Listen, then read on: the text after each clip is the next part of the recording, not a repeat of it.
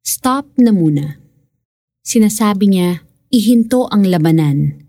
Ako ang Diyos. Dapat ninyong malaman, kataas-taasan sa lahat ng bansa, sa buong sanlibutang pinakadakila. Mga awit forty-six ten.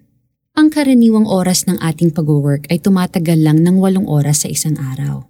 At karaniwan lang din na nag-uumpisa ito mula alas otso ng umaga hanggang sa alas kwatro o alas singko ng hapon. Meron ding nag-overtime at nag-graveyard shift. Pero para sa mga jeepney, bus, taxi or grab drivers, marami sa kanila ang lumalampas sa takdang oras ng pagmamaneho para makakota sa kanilang boundary. Mahalaga sa mga driver ang pagpasada araw-araw. Pero marami sa kanila ang tumitigil sa pagpasada tuwing may laban sa boxing si Manny Pacquiao. Stop na muna ang pasada. Yan ang madalas nilang sinasabi para mapanood ang pambansang kamao kahit may hinahabol silang pang-boundary. Kung busy ka sa work, may patong-patong na deadlines o kailangan mag-overtime, nagagawa mo pa bang mag-stop muna at mag-pray kay God? Sa mga awit forty-six verse ten, pinatitigil ng Diyos ang mga nakikipagbaka para kilalanin na siya ang kataas-taasan at pinakadakila sa lahat. Sa gitna ng araw-araw mong pakikibaka sa trabaho at mahihirap na sitwasyon, try mong mag-time out muna. Be silent and listen to God. God commanded the writer of Psalm forty-six to be still. David is an example of someone who was always in trouble and engaged in war, and he often stopped to be still before God.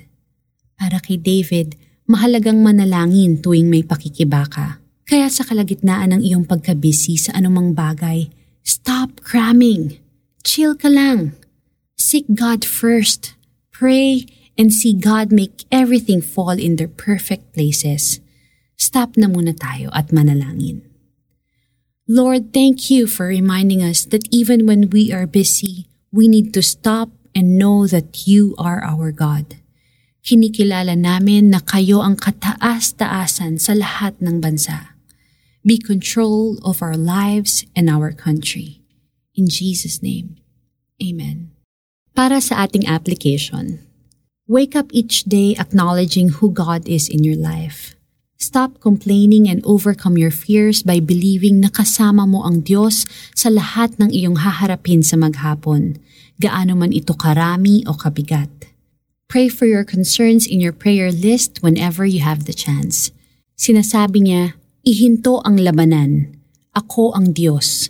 Dapat ninyong malaman, kataas-taasan sa lahat ng bansa, sa buong sanlibutang pinakadakila. Mga awit forty-six ten.